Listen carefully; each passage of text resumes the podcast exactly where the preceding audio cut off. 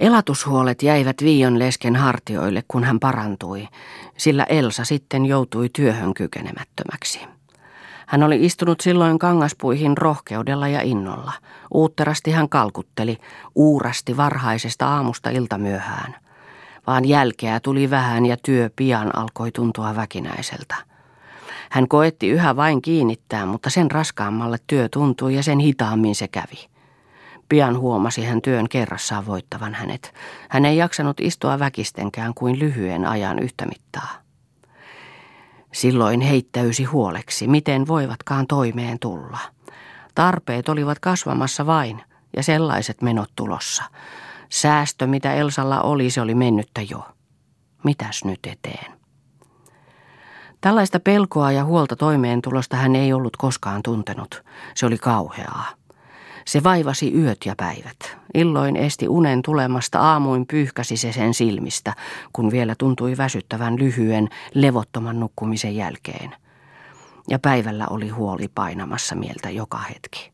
Jos mitä teki, joka vaati ajatuksen mukanaan, niin jysähti mieleen äkkiä peloittava huoli, joka teki rauhattomaksi ja aivan kuin pani sekaisin kaikki. Ainoa toivonsa oli voimistuvansa, jotta työhön kykenee siksi aikaakaan, kun Elsa pääsee sivu. Ja siihen toivoon tarttui hän ja turvautui kuin piintyneeseen uskoon. Hän jo tunsi voimien lisääntymistä ja laski varmasti, että hän jo silloin ja silloinkin voi tarttua työn päähän. Vaan siihen asti ja sen varalle. Olihan hyviä ihmisiä – Kyllä ne häntä auttavat ja tällaisessa tositarpeessa, jonka selittämättäkin tuntevat.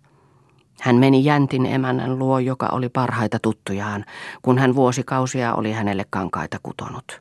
Hän oli aina ollut ystävällinen, hyvästi maksanut ja oli paremmissa varoissa kuin muut, joita hän tunsi. Tuntui Violeskestä varmalta, että Jäntin emäntä auttaa lainaa siksi, kunnes voivat maksaa. Jos ei ennen, niin sitten kun Elsa on palautunut. Minulla olisi antaa, ja antaisinkin, jos olisi toisenlainen ja tosi tarve. Vaan minä sanon teille suoraan, että minun rahani ovat kunnialla ansaittuja ja liian hyviä sellaisten elättämiseksi, jotka juoksentelevat miesten jäljessä ja rakentelevat jalkalapsia. Minua kummastuttaa, että te kehtaattekin tulla pyytämään ja vaivata itseänne. Jos minun tyttäreni olisi sillä tavoin elänyt, niin kadulle olisin ajanut oli Jäntin emäntä sanonut ja kuvailut, miten oli väärin Viion lesken huolehtia sellaisesta tyttärestä ja auttaa.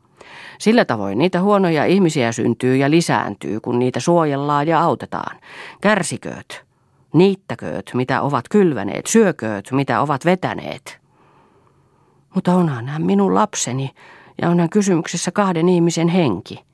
Vaikka ei tarvitse märkää sormeakaan ojentaa. Violleski ei voinut ajatellakaan enää keneltäkään mennä lainaa pyytämään. Ja kuin taivaasta neuvona piti hän keksintöään myydä, mitä oli sellaista, jota ilman tuli toimeen. Hänellä oli mustat vaatteet, vanhat jo, mutta hyvin säilyneet, muutamia huiveja, jotka ovat olleet kallisarvoisia, ja lisäksi yhtä ja toista pientä kamua.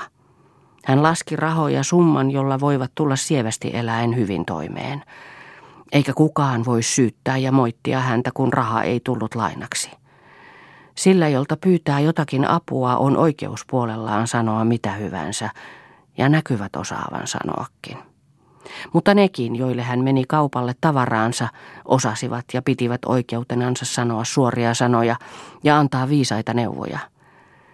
Siitä sen näkee, että ei pitäisi tyttäriään kasvattaa frökynöiksi – eikä mitenkään ylpeillä heidän tähtensä. Se näkyy aina olevan niin, että ylpeys käy lankeemuksen edellä. Tähän suuntaan kuuli hän puheita ja lisäksi kaikenmoisia viittauksia, pistopuheita, joita ei kaikkia ymmärtänytkään, vaan aavisteli niissä piilevän niin myrkyllistä, että eivät ole ilenneet itsekään selvin sanoin lausua. Mistä olivat ihmiset saaneet perusteet kaikkiin niihin syytöksiin, joita he tekivät? Ei hän voinut ymmärtää antaneensa vähintäkään aihetta niihin. Eihän hän ollut kasvattanut Elsaa frökynäksi. Elsahan oli ollut työssä pienestä pitäen, varemmin kuin moni muu. Kunniallisella ja raskaalla työllä hän on elättänyt itseänsä ja äitiänsäkin. Mistä se vihamielisyys heitä molempia kohtaan ja juuri niiden puolelta katkerin, jotka ennen enin kiittelivät ja iloitsivat heidän hyvänsä – Kaikki olivat nyt aivan kuin iloisia, että näin oli käynyt. Sen sijaan kuin olisi lullut heidän ainakin säälivän, jollei surevan ja itkevän. Kovasydämisiltä tuntuivat ihmiset. Totta on, mitä Latun emäntä sanoi, että lähimmäisen rakkaus on ihmisistä kaukana kuin taivasmaasta. Ajatteli hän kerrankin kotia tullessaan.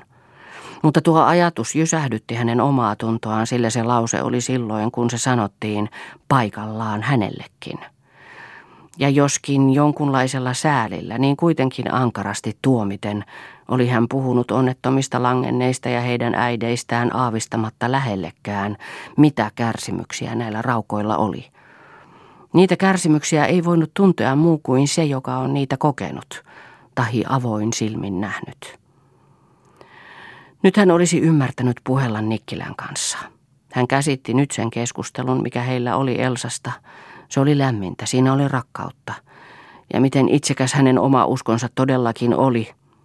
Isä meidän, anna minulle. Sellaista todellakin hänen rukouksensa ja uskonsa oli ollut. Nöyrtymys, jota hän tunsi, synnytti tyytyväisyyttä, ja tyytyväisyys antoi toivoa. Tuntui kuin jotakin valoa olisi pilkoittanut, niin kuin päivä olisi ollut tulossa, niin ahdasta kuin olikin. Kaikki muu, mitä oli likenevää ollut, oli jo myyty, paitsi vihkisormus. Oli hän sitäkin jo monasti ajatellut, vaan oli sääli ollut sitä menettää ja oli sitä paitsi ajatellut, että voi tulla sellainen tarve, jolloin oikein tiukasti kysytään varoja, jonka vuoksi oli sitä säilyttänyt viimeiseen saakka. Kaikki oli kuitenkin mennyt paremmin kuin oli osannut odottaa, mutta nyt oli kuitenkin vuoronsa sormuksella, kun muuta ei ollut. Vaan sepä auttaakin jo pitkäksi aikaa, ajatteli Violleski, ja aikaa voittaen voitetaan vastukset. Hän odotti Liisaa Elsan luo, jotta hän pääsee rahan hankentaan. Elsa nukkuu, kuiskasi hän ja teki kädellään varoittavan liikkeen sisään tulijalle. Luulen häntä Tepon Liisaksi – vaan tarkemmin katsottuaan huomasi, ettei se Liisa ollutkaan. Elkää pahastuko. Minä tulen katsomaan, miten Elsa jaksaa. Kah, Ojanniemen Marihan se on. Sinuapa ei ole näkynyt meillä koko pitkään aikaan. Minä luulin Tepon Liisaksi, joka lupasi tulla tänne Elsan ja lapsen luo, siksi aikaa kun käyn vähän asioillani kaupungilla. Miten Elsa jaksaa? Hyvin. Entä lapsi? Oikein hyvin lapsikin. Samassa tuli Liisa tuomisia molemmissa käsissä. Tai sitten jo pitkään odottaa, en tahtonut saada tyttöä nukkumaan. Siellä on suden ilma. Voittekohan te mennä? Soma se on, kun on joulukuu käsiin käymässä ja sataa taivaan täydeltä. Viion leski ei välittänyt ilmasta. Hän lähti ja käski Marinkin olla, jos on aikaa ja haluttaa, kunnes Elsa herää. Arvelen, että Elsa varmaan on hyvillään Marin käynnistä. Mutta elä sinä rupeakaan minua haukkumaan, sanoi Mari Liisalle viion lesken mentyä. Et sinä sillä kuitenkaan paranne, vastasi Liisa vetäen Maria istumaan syrjään, etteivät kuiskutellessaan herättäisi Elsaa. Mutta syntiä häpeää se on, että sinäkin nuori ihminen juoksentelet ja aikasi tärväät, puhumatta nyt muusta – kun voisit auttaa tarvitsevia sinä yksinäinen ja työhön kykenevä, nuori ja voimakas ihminen. Nytkin voisit olla suureksi avuksi. Sinä ymmärrät helposti tämänkin talon tarpeet nyt ja ajattelet, että ei ole mitään tuloja eikä ole ollut pitkiin aikoihin. Viioska sairastui ja Elsan piti olla poissa työstään ja sitten Elsa ei enää kyennyt. Mutta ei kyennyt toinuttuaan Viioskakaan, vaikka niin koetti hengen rajoja myöten. Voi jos tietäisit, mitä hän raukka on saanut kärsiä kokien puutetta ja ihmisten kylmää sydämettömyyttä. Kyllä minä aavistan. Kaikki, jotka ennen kiittivät ja ylistelivät Viioleskeä ja Elsaa, ovat nyt heitä syyttämässä, polkemassa, herjaamassa. Kaikki ovat aavistaneet mukaan, että näin on käypäkin, tämä lopuksi tuleva. Viion leski on muka ollut ylpeä ja sen vuoksi Jumala häntä rangaissut, ja mikä sanoo mitäkin. Siihen uskoon taipuvat nekin muutamat harvat, jotka ovat pitäneet kummana, että näin on käynyt. Ei märkää sormeakaan halua kukaan avuksi ojentaa, vaan ovat kylmiä ja tunnottomia. Vion lesken on pitänyt myydä, mitä sielu on sietänyt. Nyt meni hän myymään vihkisormuksensa, ainoan, mitä hänellä vielä oli muistona entisistä oloistaan. Ja siinä nyt ovat kaikki lopussa. Mikä sitten neuvoksi? En ymmärrä, miten hän voi olla niin levollinen ja niin keveästi kuormaansa kantaa. Voi, minä haluaisin auttaa, sanoi Mari. Oikein sydämestäni sen tekisi, vaan miten voin? On minulla nytkin rahaa, vaan... Vaan mitä? Mari oli äänet ja näytti kaduttavan, että oli tullut sanoneeksi. Mitä sinä yritit sanomaan, tinkasi Liisa. Niin, että en minä näitä rahoja voi antaa, ymmärräthän sinä, sanoi Mari äreästi. Rupea työhön, sinähän olet sukkela ja taitava ompelija. Helppohan sinun on asiaa ryhtyä. Ei se ole niin helppo. Sinä Liisa rakaset ymmärrä. Siellä minun asunnossani juoksee joutolaita. Se on kaikkien kievari. Mitä siellä tulisi oikeaa? Muuta pois. Muuta tänne. Täällä voit muutenkin auttaa. Ei. Minusta tarttuisi näihin paha maine. Ajattele, miten helposti se nyt tarttuisi. Puhuttaisiin tietysti kaiken kauheita ja heidän tilansa kävisi vielä arveluttavammaksi. Sitä paitsi, Mari mietti hetkisen ja jatkoi sitten, jos miten kävisi vielä vasta, niin voitaisiin ajatella minua syylliseksi, houkuttelijaksi. Ei, ei se käy. Mitä sinä sitten pelkäät? Ettäkö Elsa vielä horjahtaisi? Ei hän ole. Minuksiko? Minä en varmasti sano sinne enkä tänne. Elsa on eri ihminen ollut aina kuin minä ja hän voi pysyä oikeana ihmisenä, vaan olla pysymättäkin. Ihminen ei ole aina tahtonsa herra ja maailman rannalla on monta mutkaa. Minä en voi tänne muuttaa siitäkin syystä, että minä olen heikko ja pelkää vaikuttavani Elsaan tahtomattani, tietämättäni. Minä en luota itseeni. Muuta sitten meille. No se on eri asia. Mutta tiedät sanomattakin millä ehdolla. Minä lupaan, että moitteen syytä ei ole niin kauan kuin teillä asun. Lupaa samalla iäksesi. Voisinhan minä mieliksesi luvata, vaan sen enempää se ei merkitse. Minä olen tehnyt sata lupausta. Rukoillut Jumalaa, käynyt seuroissa, kulkenut kirkossa, itkenyt itkemästäkin päästyäni, katunut ja kaduttuani. Kuka? Mariko se on? kysyi Elsa. Olipa hauskaa, että tulit käymään. Minä olen kaivannut sinua katsomaan poikaani. Et usko, kuinka se on kaunis. Mutta sinä itse olet kaunis. Voi kun sinä olet kaunis. Et sinä nukkuessasi ollut, mutta nyt. Katso Liisa, ihaili Mari aivan ihmeissään. Elsa hymyili ja Mari tarttui Liisaa käsipuolesta, katseli vuoroon Elsaa ja vuoroon Liisaa, aivan kuin olisi tälle tarkoittanut, että etkö sinä näe. Oletteko katsoneet poikaa, että eihän sillä ole mitenkään paha, kysyi Elsa. Voi Elsa, ihmetteli Mari lasta katsoessaan. Aivan kuin... Ja lopun selitti Mari pään nyökkäyksellä Elsalle. Elsa hymähti ja Mari huomasi, että hän ymmärsi. Kuule Elsa, kyllä sinulla tulee hauska ja sinä tulet onnelliseksi. Missä äiti? Meni vähän asioilleen, kohta kai hän tuleekin, vastasi Liisa ja alkoi selittää Elsalle, että Mari tulee hänen luo asumaan, josta sitten keskustelivat kaikki hyväksi mielekseen. Iloisina näki heidät viionleskiä toivorikkaina, kun hän tuli kotia, ja niin hän itsekin oli. Minä olen märkä kuin kastettu riepu. Siellä sataa taivaan täydeltä ja on pimeää, että ei näkisi, vaikka tikulla silmään pistäisi.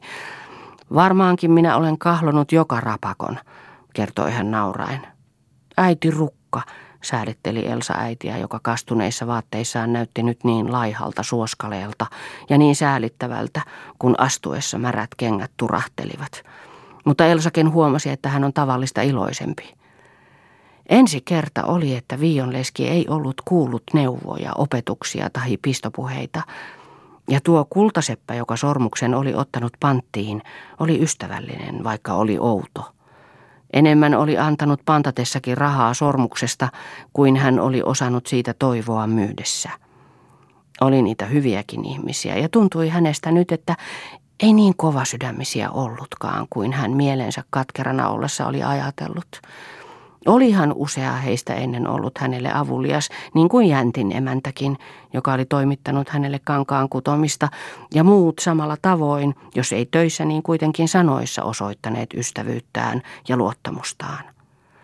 Tuntui hänestä nyt, että hän oli heille ystävyyden velkaa, jota aivan kuin toivoi voivansa vielä heille osoittaa. Vaan rakkaimpina mielessä, lähimpänä hänen kiitollisuutensa tunnetta oli paitsi Liisa ja hänen äitinsä, tuo kultaseppä, jota hän olisi halunnut kiitellä oikein sydämellisin sanoin, mikä oli jäänyt tekemättä, kun hän oli vieras, ettei muuta kuin nimen tiesi. Teidänkö omaa tämä on, oli kultaseppä kysynyt ja sitten uudellut, että minkä vuoksi hän myy vihkimäsormuksensa ja neuvonut jättämään panttiin joksikin aikaa, jos voi vielä lunastaa. Oli luvannut antaa lisää, jos sittenkin on pakko myydä. Yhtä iloinen kuin rahasta oli Violleski tuon vieraan ihmisen tunnollisuudesta ja ystävyydestä. Se olikin kuin hyvä lääke hänen katkeruutta ja kovuutta kokeneelle sydämelleen. Tänä yönä hän nukkui levollisesti ensi kerran pitkästä ajasta, ja aamulla hän heräsi virkeällä, iloisella mielellä. Kirkkaammalle näytti kaikki, ja toivo aivan kuin pilkisti kaikkien takaa, ja varmemmasti hän ajatteli ja toimi. Luotettavalta tuntui taas eläminen, kun hän muutamana päivänä istui kangaspuihin ja tunsi voimaa itsessään, ja vielä oli entistä säästöä suurin osa ja isoimmat tarpeet olivat kaikki tyydytetyt. Kun hän lasta hoiteli ja sen kanssa toimi, tunsi hän itsensä onnelliseksi. Tuo pieni olento oli kuin suuri kalleus, jonka menettäminen olisi tehnyt umpeen painamattoman aukon elämään.